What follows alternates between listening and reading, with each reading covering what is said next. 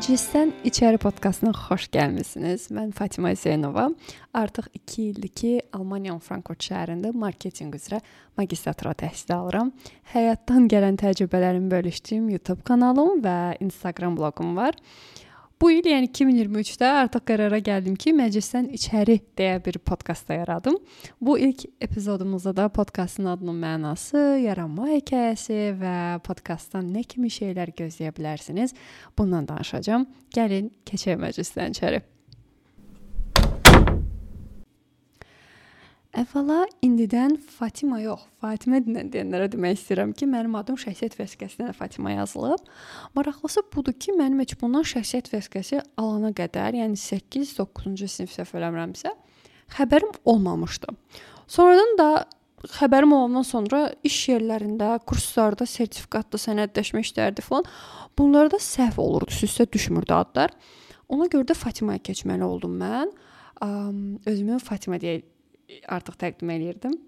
Ona görə mən məsələn məktəb dövründə və o vaxta qədər ümumiyyətlə tanıyan insanlar Fatimə olaraq bilirlər. Açığını desəm Lənkəranda o doğum haqqında şəhadətnaməmi hazırlayan o işçi elədiyi səhvə görə içdən içə təşəkkür eləyirəm. Çünki Fatimə nəsə dilimə kobud gəlir. Okay, okay, addan bu qədər bəsdir. Podkastın özündən biraz danışaq. Deməli, bir gün podkastımın olması 2-3 il idi ki, ümumiyyətlə ağlımda var idi. Amma zamanın yetişməsini gözləyirdim. O Başaq Qablan bir dəfə videosunda öz dəftərini ə, satışa çıxaranda demişdi. Demişdi ki, mən mənim ağlımda bu var idi, amma mən deyir zamanın bilgəliyinə həmişə inanan olmuşam. Mən də onu dinləyəndə ağlımda ümumiyyətlə qalmışdı. Bu məsələ də elə. O, o ümumiyyətlə ideyanı həyatdakı bir çox şeylərdə ə, tətbiq eləyirəm. Öz-özünə ya da elə alınır. Ya da bəlkə bir, bir baxış tərzidir. Bucağıdır Məndə də elə bu podkast da o məsələyə tam uyğundur. Zamanın bilgəliyi, yəni bu günlərə qismət imiş deyək. Of, qismət də demək istəmirəm çünki qismətlə bağlı bu aralar oxuyuram.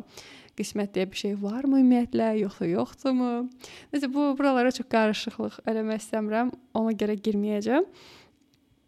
Amma indi bu podkastı yaradası oldum il, yəni 2023-ün martında öz-özümə oturmuşdum. Birdən ağlıma ideyası gəldi ki, bəs məclisdən içəri. O da nətər oldu? Bu bilirsiniz də e, bizim el arasında bir deyim var. Dediyimizi bizi dinləyənlərə şamil eləməmək üçün sözün məclisdən kənara və ya qırağa deyirik. Məsələn, filan kəs belədir Amma sözüm məclisdən qırağada, yəni sənə demək istəmirəm, sözüm başqa qıraqdakı oturanlaradır. Ya da qıraqda olanlar insanlaradır da. Mən də götürdüm bunu tərsinə çevirdim. Dedim, mən danışacağam. Sözüm də elə məclisdən içəridə olanlara aid olacaq. Düzü bəzən məclisdən qıraqda olanlardan da danışacağam. Danışdığımız da olacaq. Amma hekayələrim, danışacağım mövzular məclisdə olan dinləyicilərə olacaq. Bəs nədən danışacağam deyə soruşsanız, məsələn, adi günlük həyatda işdə və yaxud da dərsdə, şəxsi münasibətlərdə getdiyim yoldan, problemlərdən, həllərdən, müxtəlif mövzularla bağlı düşüncələrimdən, yanaşma tərzimdən, araşdırmalarımdan və s. belə uzun-uzun rahat-rahat danışacağam. Uzun-uzun rahat hissəsi vacib məsələdir, çünki bilirsiniz, ona qalsa mən YouTube-da da danışıram. Amma Orda hansısa mövzu ilə bağlı 40 dəqiqə danışa bilmirəm mən. Eşitmiş olarsınız, yavaş hərəkatı deyə bir şey var. İngilis dilindən tərcümə etsək, slow movement.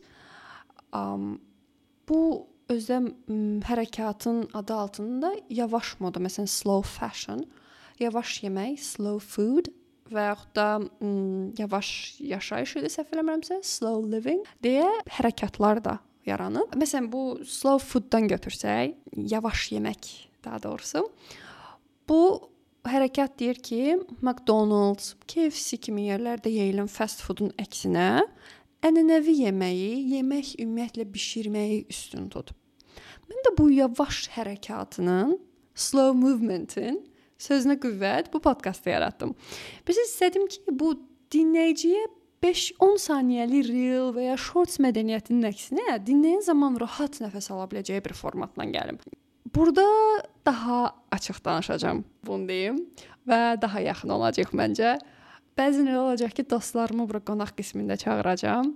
məncə həm mənə, həm də sizə dəyər qatan bir format olacaq. Ya ümid edirəm ki, də belə olacaq. Um, təzədən o ad məsələsinə qayıtsaq, hə, adı fikirləşdim, dedim, okey, bu ad məclisdən içəri olacaq. Ondan sonra dedim ki, okey, indi isə posteri hazırlamaq lazımdır.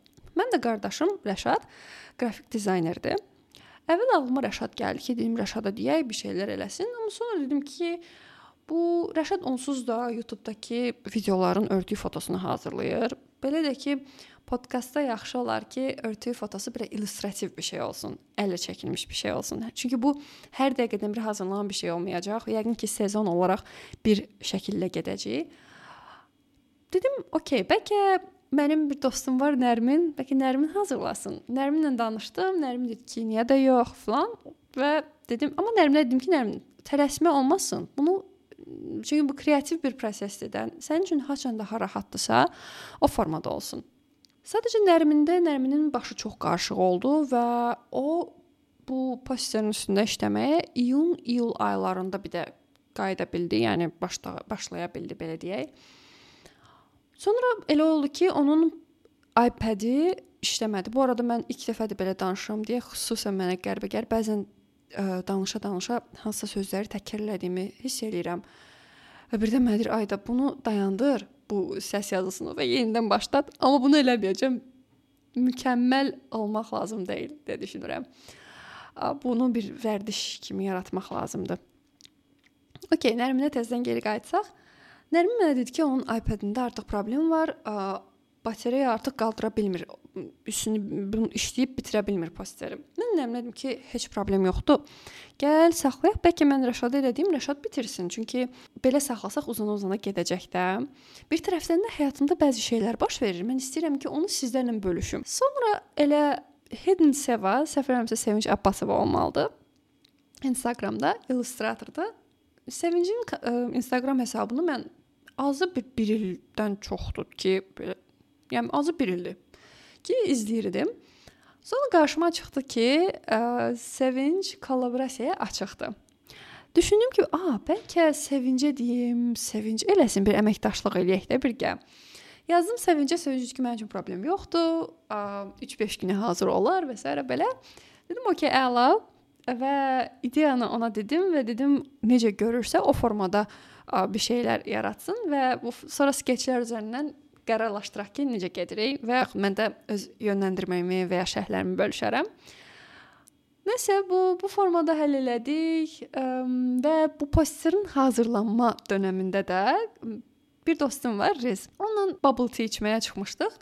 O da belə texnologiya ilə çox başı qarışıq biridir, çox xoşugər, hobbisidir belə şeylər.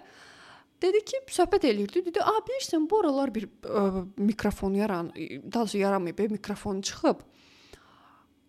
Mikrofon qiyməti çox yaxşıdır və qiymətinə görə ümumiyyətlə səs keyfiyyəti olduqca təqdirə layiqdir də, belə deyək. Mən də belə qaldım, özüm yaxşı təsadüf oldu, çünki mən özüm ə, düşünürdüm mikrofon almağı. Sadəcə mikrofon 100 avrodan çox idi bütün baxdığım mikrofonlar və dedim mən yəni bu podkastı yaratmaq üçün mikrofonu gözləməyəcəm. Birbaşa elə yeri gəlsə, telefonumun mikrofonu ilə də belə olsa mən başlayacağam. Çünki bilirsiniz belə bir ə, e, yanaşma var. Bilmirəm kimin kim tərəfindən idi. Deyir ki, sən əgər məhsuluvu mükəmməl formada bazara çıxarmısansa, deməli sən artıq gecikmisən.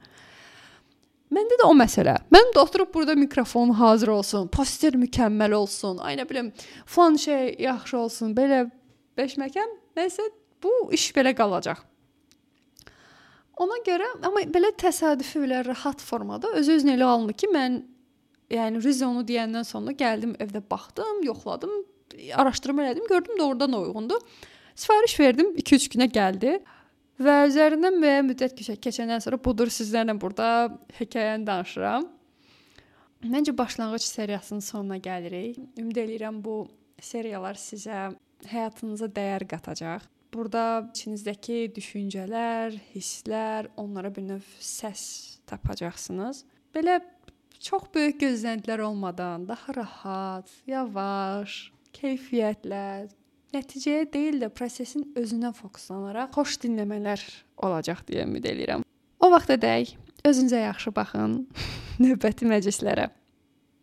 Onda qeyd edeyim ki, məclisdən içəri podkastı üçün mən ayrıca səhifə yaratmağı planlayıram ki, siz öz ə, düşüncələrinizi, təəssüratlarınızı ya da suallarınızı birbaşa ora yönləndirə biləsiniz. Mənim bloqumla falan qarışığa düşməsin.